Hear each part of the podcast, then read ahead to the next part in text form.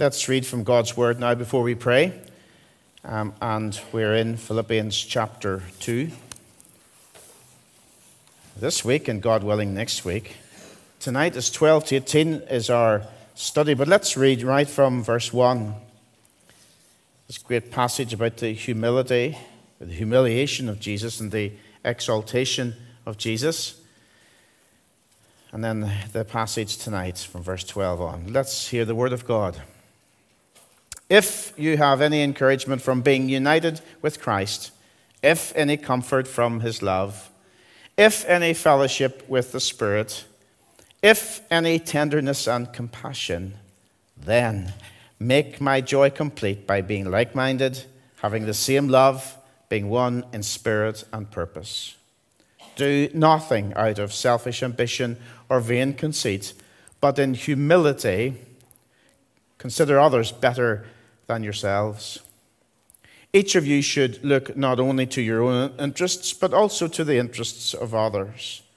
Your attitude should be the same as that of Christ Jesus, who, being in very nature God, did not consider equality with God something to be grasped, but made himself nothing, taking the very nature of a servant, being made in human likeness. And being found in appearance as a man, he humbled himself and became obedient to death even death on a cross. Therefore, Christ exalted him to the highest place and gave him the name that is above every name, that at the name of Jesus every knee should bow in heaven and on earth and under the earth, and every tongue confess that Jesus Christ is Lord to the glory of God the Father. Therefore, my dear friends, as you have always obeyed, not only in my presence, but now much more in my absence. Continue to work out your salvation with fear and trembling. For it is God who works in you to will and to act according to his good purpose. Do everything without complaining or arguing, so that you may become blameless and pure, children of God, without fault, in a crooked and depraved generation, in which you shine like stars in the universe, as you hold out the word of life, in order that I may boast on the day of Christ that I did not run or labor for nothing. But even if I am being poured out like a drink offering on the sacrifice and service coming from your faith, I am glad and rejoice with all of you. So you too should be glad and rejoice with me. And we end our reading there. We thank God uh, for this, uh, His word to us.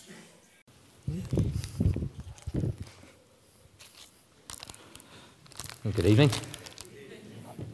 If you have your Bible, open up with me again to, to Philippians chapter 2. Now, it's been something I have really enjoyed about our Sunday evenings together has been going through this shorter catechism. Uh, back when I was younger in Sunday school, we would have learned the catechism every week. We were set a question from it. You went home and you're meant to learn that over the week. Typically, you learned it on Saturday night or very rushed on Sunday morning. And you come in the next Sunday, and well, if you said your catechism right, you were given a wee sweet. So, I have my sweets with me tonight. There will be a, quiz. You can come see me afterwards. If you get your catechism right, you may get a sweet. Of course, it would be too easy to just ask you tonight's catechism, wouldn't it? So we're going to make it hard. We're going to go back two weeks. Question 35, if anyone can think off the top of the head what that was. How well have you been listening? I suppose if you weren't here two weeks ago, you have an excuse. But for the rest of you, if you know question 35, come see me afterwards. I'll refresh your memory. It asks, What is sanctification? What is sanctification? This great big word. And the answer sanctification is the work of God's free grace by which our whole person is made new after the image of God, and so we are more and more able to die to sin and live to righteousness. I'll just read that again for us. Sanctification is the work of God's free grace by which our whole person is made new after the image of God, and so we are more and more able to die to sin and live to righteousness.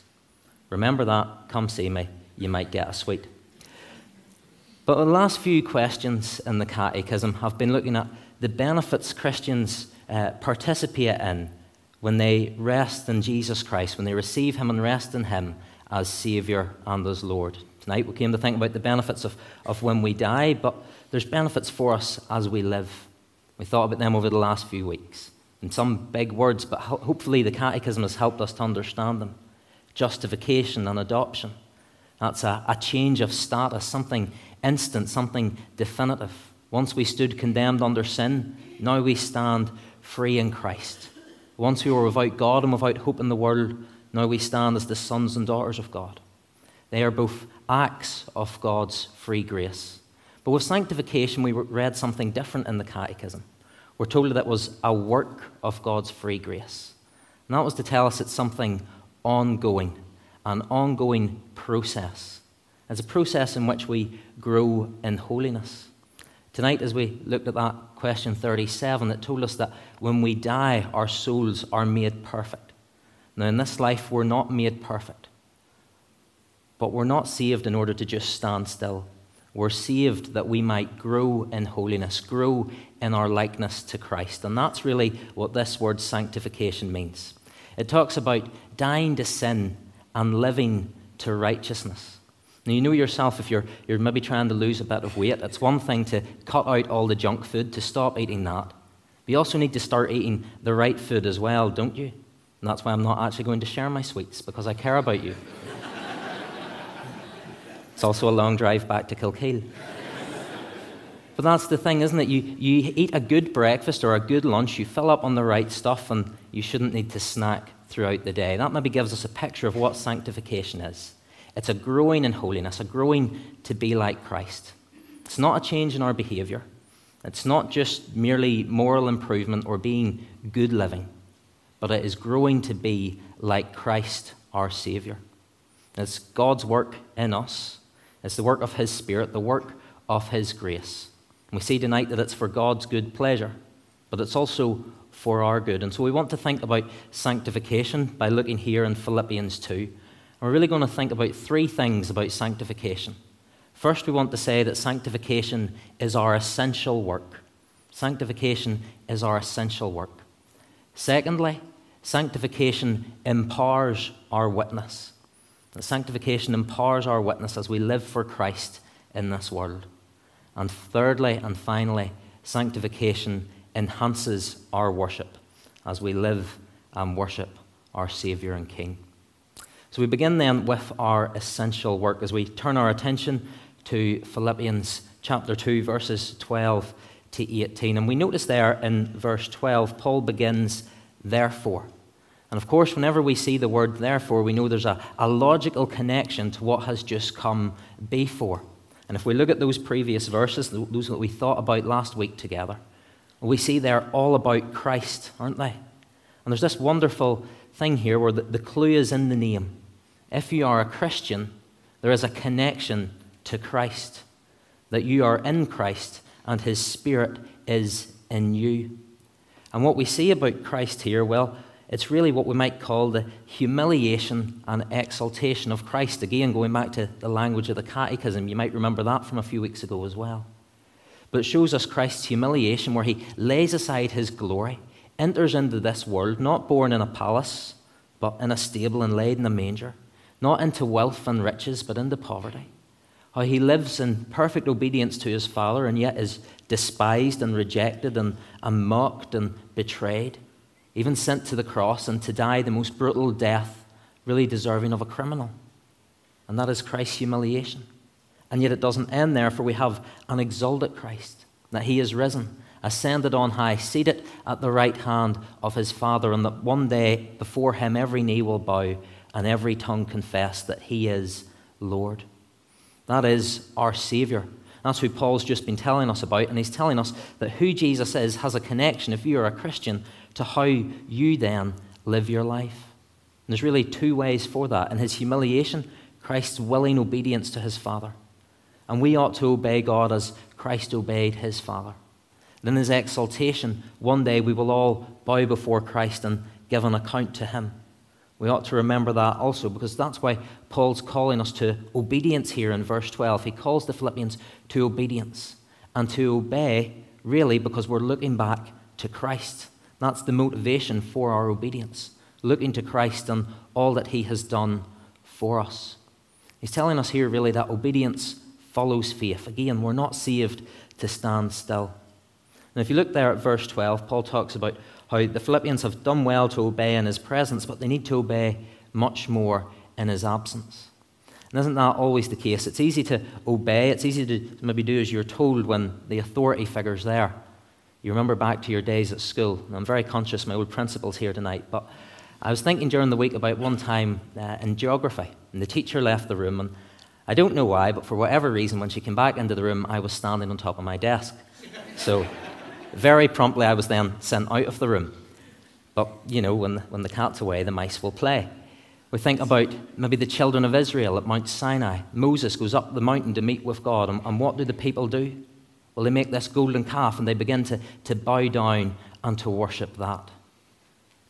Maybe it's an idea that we, we obey someone in order to try and impress them, almost to deceive them, to give them a sort of false impression of who we are. You know, you, you look busy when the boss is coming, but once he's passed on by, you sort of ease up a wee bit.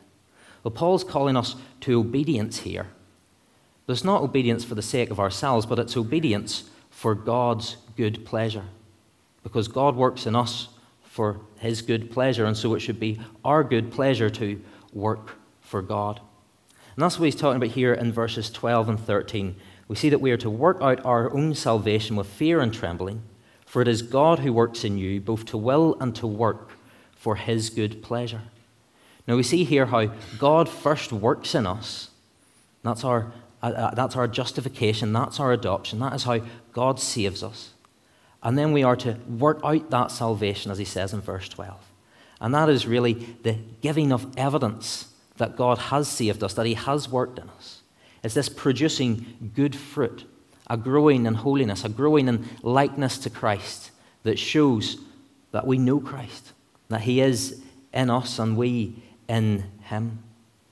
Now, people will raise an objection here. They'll say, well, all this talk about obedience, all this talk about works, aren't we saved by grace? Well, yes, of course we are. Absolutely we are. If I ever deny that, get rid of me. But that's not what Paul's talking about here. This is saying, once we've been saved, how then are we to live?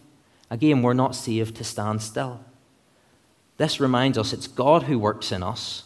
We contribute nothing to our salvation. But God doesn't save us and then just leave us to get on with things ourselves. But we're to work out that salvation. We're to work out what God works in.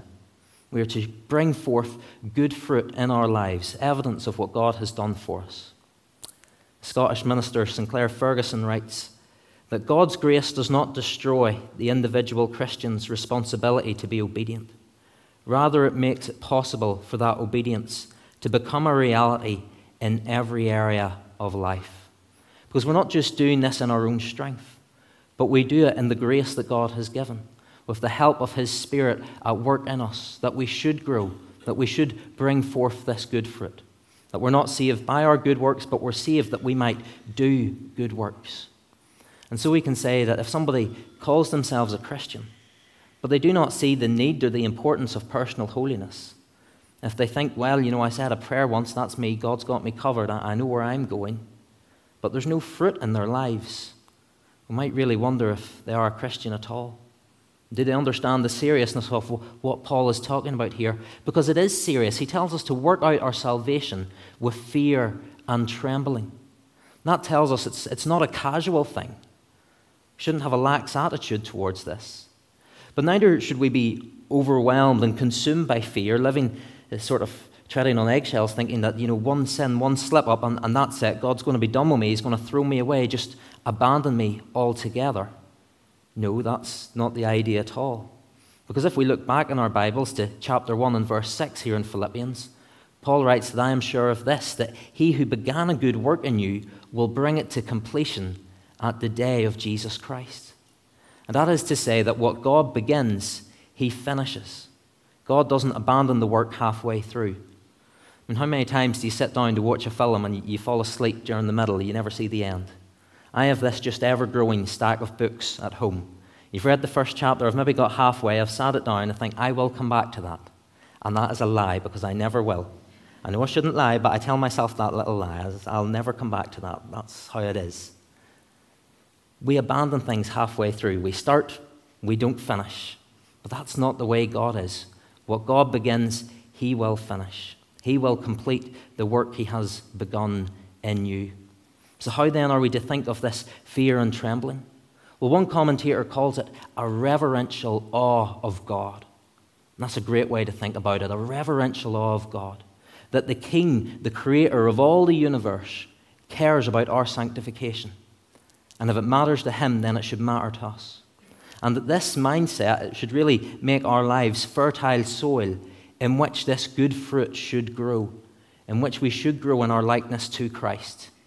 Again, we do it not in our own strength but in the grace that God gives us, us in Christ and His Spirit at work in us. And so we want always to be looking to Jesus and to find in Him not just the motivation, but the resources we need for this growth in holiness also.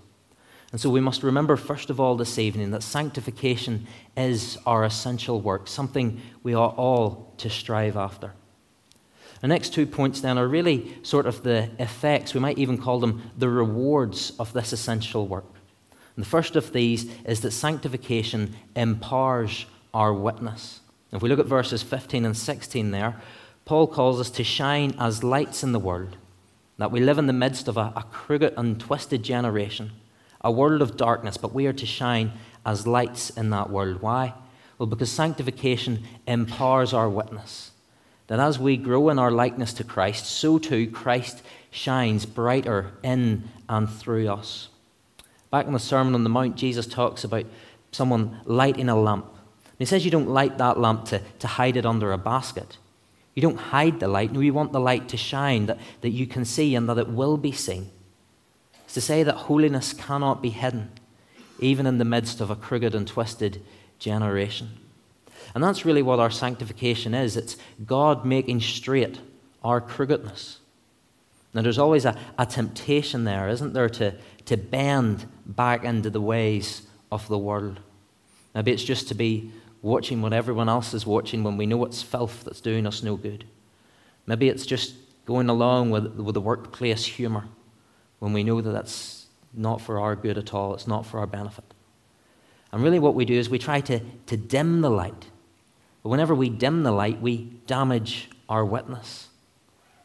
And that's what we see going on here. But no, we're to shine bright. How do we do that? We ought to guard our hearts by knowing the times, the places, the company in which we find that temptation to, to bend backwards.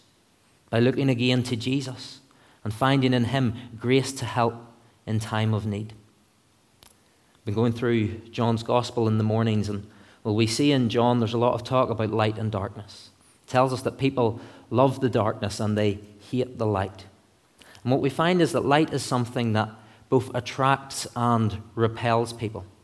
You know yourself if you're out in the dark at night and you see a light, well, you're going to make your way towards it. It's, it's an attractive thing. At the same time, if you're lying in bed and somebody comes in and flicks the light on, don't you pull the covers up over your face because you want to hide from that light? And so that's where we find ourselves with this light as the light shines. If we are growing to be like Christ, so Christ is shining in and through us. And you can be sure as a Christian that just as Christ faced opposition, that opposition will come your way too. Because people love the darkness and they hate the light. You find it as you are being sanctified. As you grow in holiness, maybe your attitudes, your opinions, your behaviors begin to change. Maybe it is your humor. You don't laugh about the things you once did. Maybe it's the sort of words you use in conversation with others, and well, your friends notice this change and they maybe don't like it. Maybe they challenge you on it. Maybe they start spending less and less time with you as a consequence of that. Maybe we start facing some sort of opposition because of this. And it's really to be no surprise to us that we face opposition because people do not like the light, it, it repels them. And yet, the light is also wonderfully attractive in so many other ways that people are drawn to it. I've been reading a, a very good book recently called Dominion by actually a secular historian, but a man with a great appreciation, for Christianity, uh, named Tom Holland. And it's about how Christianity went from being this group of the apostles really in Jerusalem to spreading all across the known world, becoming the religion of, of the Roman Empire. And he says Christianity is not like other religions. It wasn't spread by the sword. People weren't threatened to convert or be beheaded.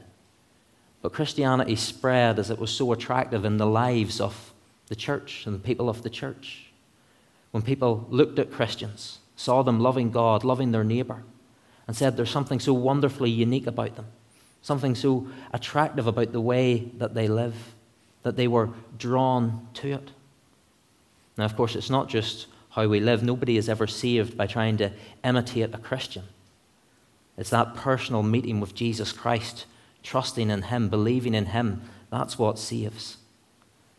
But if we as Christians are to be lights in this world, we want to be lights that shine the brightest for Christ. Paul tells us in verse 16 that we do that as we hold fast to the word of life. That is the word of God. And of course, Jesus Christ himself, who, well, John's gospel tells us, has the words of eternal life. That's a message to the church, a message to Christians. Because there's always the temptation today to think that, well, the Bible is outdated, irrelevant. Certain parts of it are just ignorant to the world in which we live. And if we're to be relevant, if we're to be contemporary, if we're to be witnesses who reach people today, there's parts of the Bible we want to hold very loosely to. Parts of the Bible we ought to do away with, maybe altogether. And yet, Paul tells us here we shine the brightest when we hold fast to the word of life. That that's how we're relevant is by holding fast to the Word of God as we live our lives in obedience to it. We don't just want to hold fast to that Word, we also want to hold forth that Word. Again, nobody's saved by imitating a Christian, they're saved by knowing and believing in Jesus Christ as they meet Him through His Word. And well, that's a, a powerful mix, isn't it? A Christian shining brightly for Christ, holding forth the Word of life. Because an inconsistent evangelist is really rather a weak witness, isn't he? You know, if we profess to believe the gospel with our lips, but the attitudes of our heart or the actions in which we conduct ourselves convey a very different message, we wonder why the version of Christianity we're showing off isn't very attractive to anyone. Now, an inconsistent evangelist is a very weak witness. It won't shine brightly at all.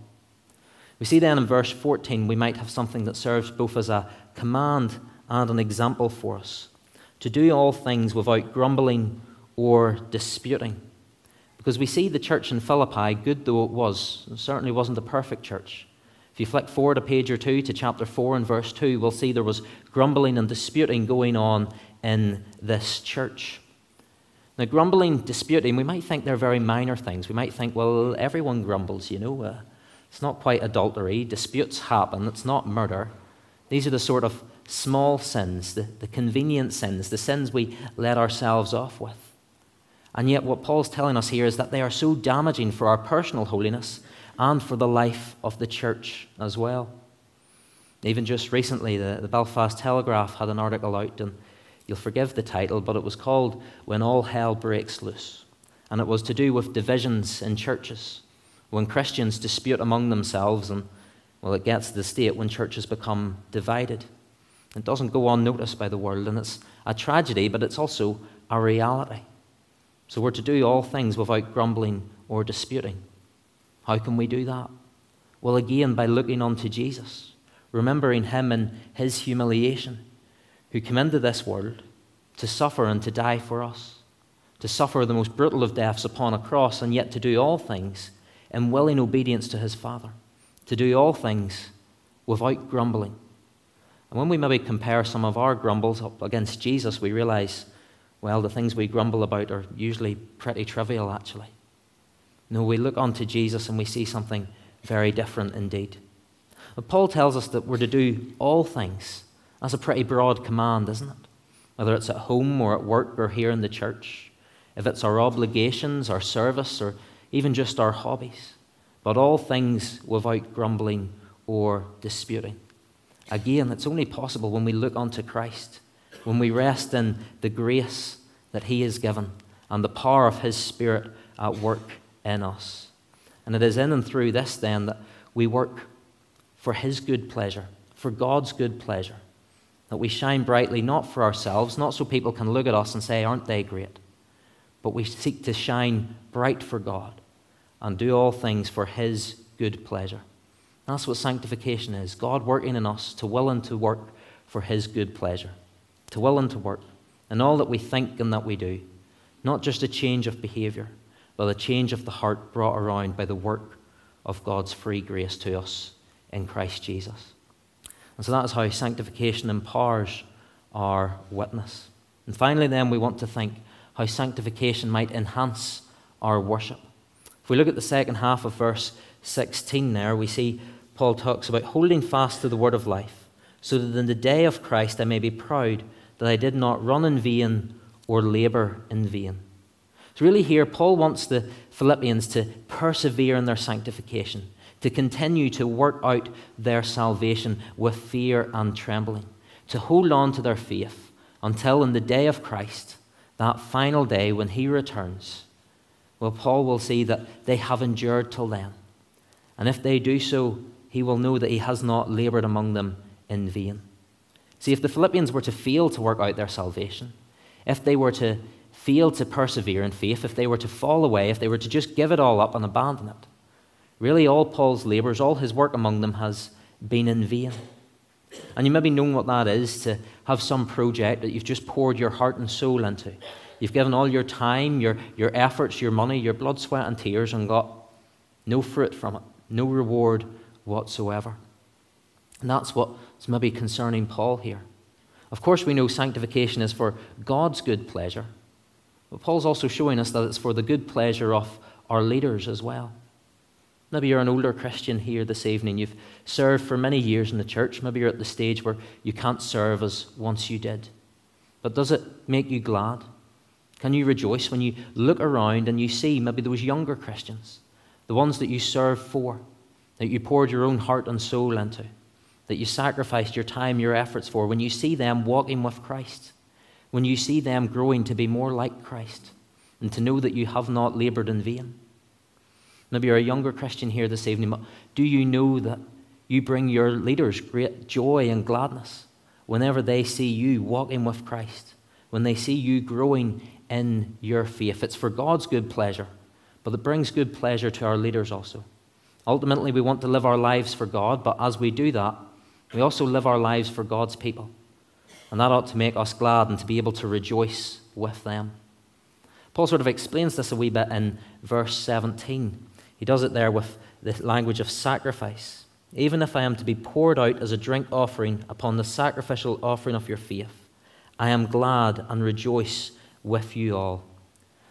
Well, here Paul's taking us back to the Old Testament sacrifices and this idea of a drink offering. It was really that as somebody was bringing the main sacrifice, maybe a, goat or a lamb, whatever it might be, that a, a drink offering was poured over the top of it, maybe wine or something like that. And as the whole offering is burnt up, well, this wine adds a, like a pleasing aroma to the whole thing. On its own, the drink offering really isn't worth very much. But when added to the main sacrifice, it greatly complements and enhances what is being given. And Paul's saying here that as the Philippians work out their salvation, as they grow in likeness to Christ, as they persevere in the faith, as they die unto sin and live unto righteousness, that what they are doing is they are living their lives in worship to God. They are these living sacrifices. And all that Paul has done among them is serving to really complement and enhance that. And so that's what Paul wants to see. He wants to see them continue until that day of Christ. They are to keep persevering in sanctification. Not that they're perfect yet, nor will they be in this life. But one day God will complete the good work He has begun in them.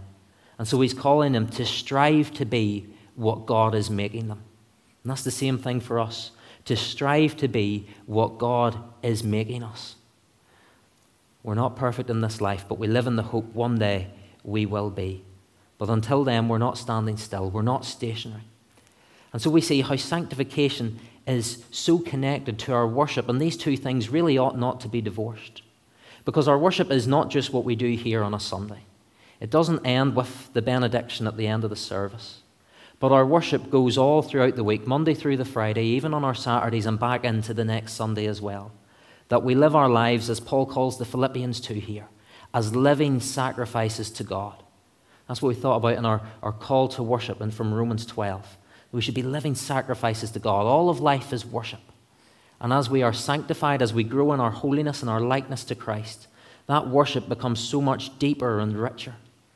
But if we are just standing still, well, our worship, we're going to find it stagnating then. So let us persevere. Let us work out our salvation with fear and with trembling.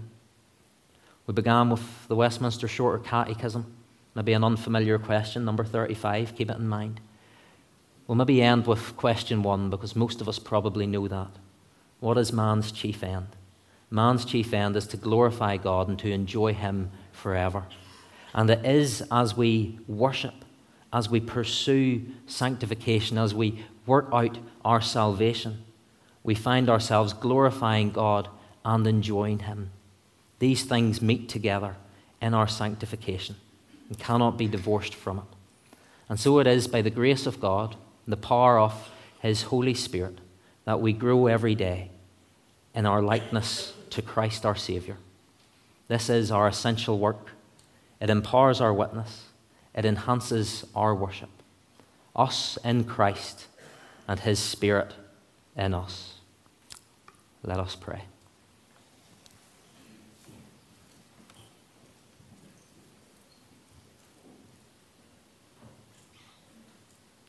Our Father, we do thank you for these words to us this evening. As we think of what it is to pursue holiness, to die to sin, to live to righteousness. Lord, it is a great thing and something that each of us lacks the strength to do alone. And so we thank you for the good work that you begin in your people. We thank you for the gift of your Spirit, for the work of your free grace. That, Lord, you call us to be who you are making us, knowing that one day we shall be made perfect. One day Christ shall return. And so we can labor on in the full confidence and assurance of the work that you are doing. We ask, O oh Lord, that we would not stand still, but as you have called us, so we would persevere, and so we would seek to grow ever and always in our likeness to Christ, our risen King and Saviour. For it is in his name that we pray. Amen.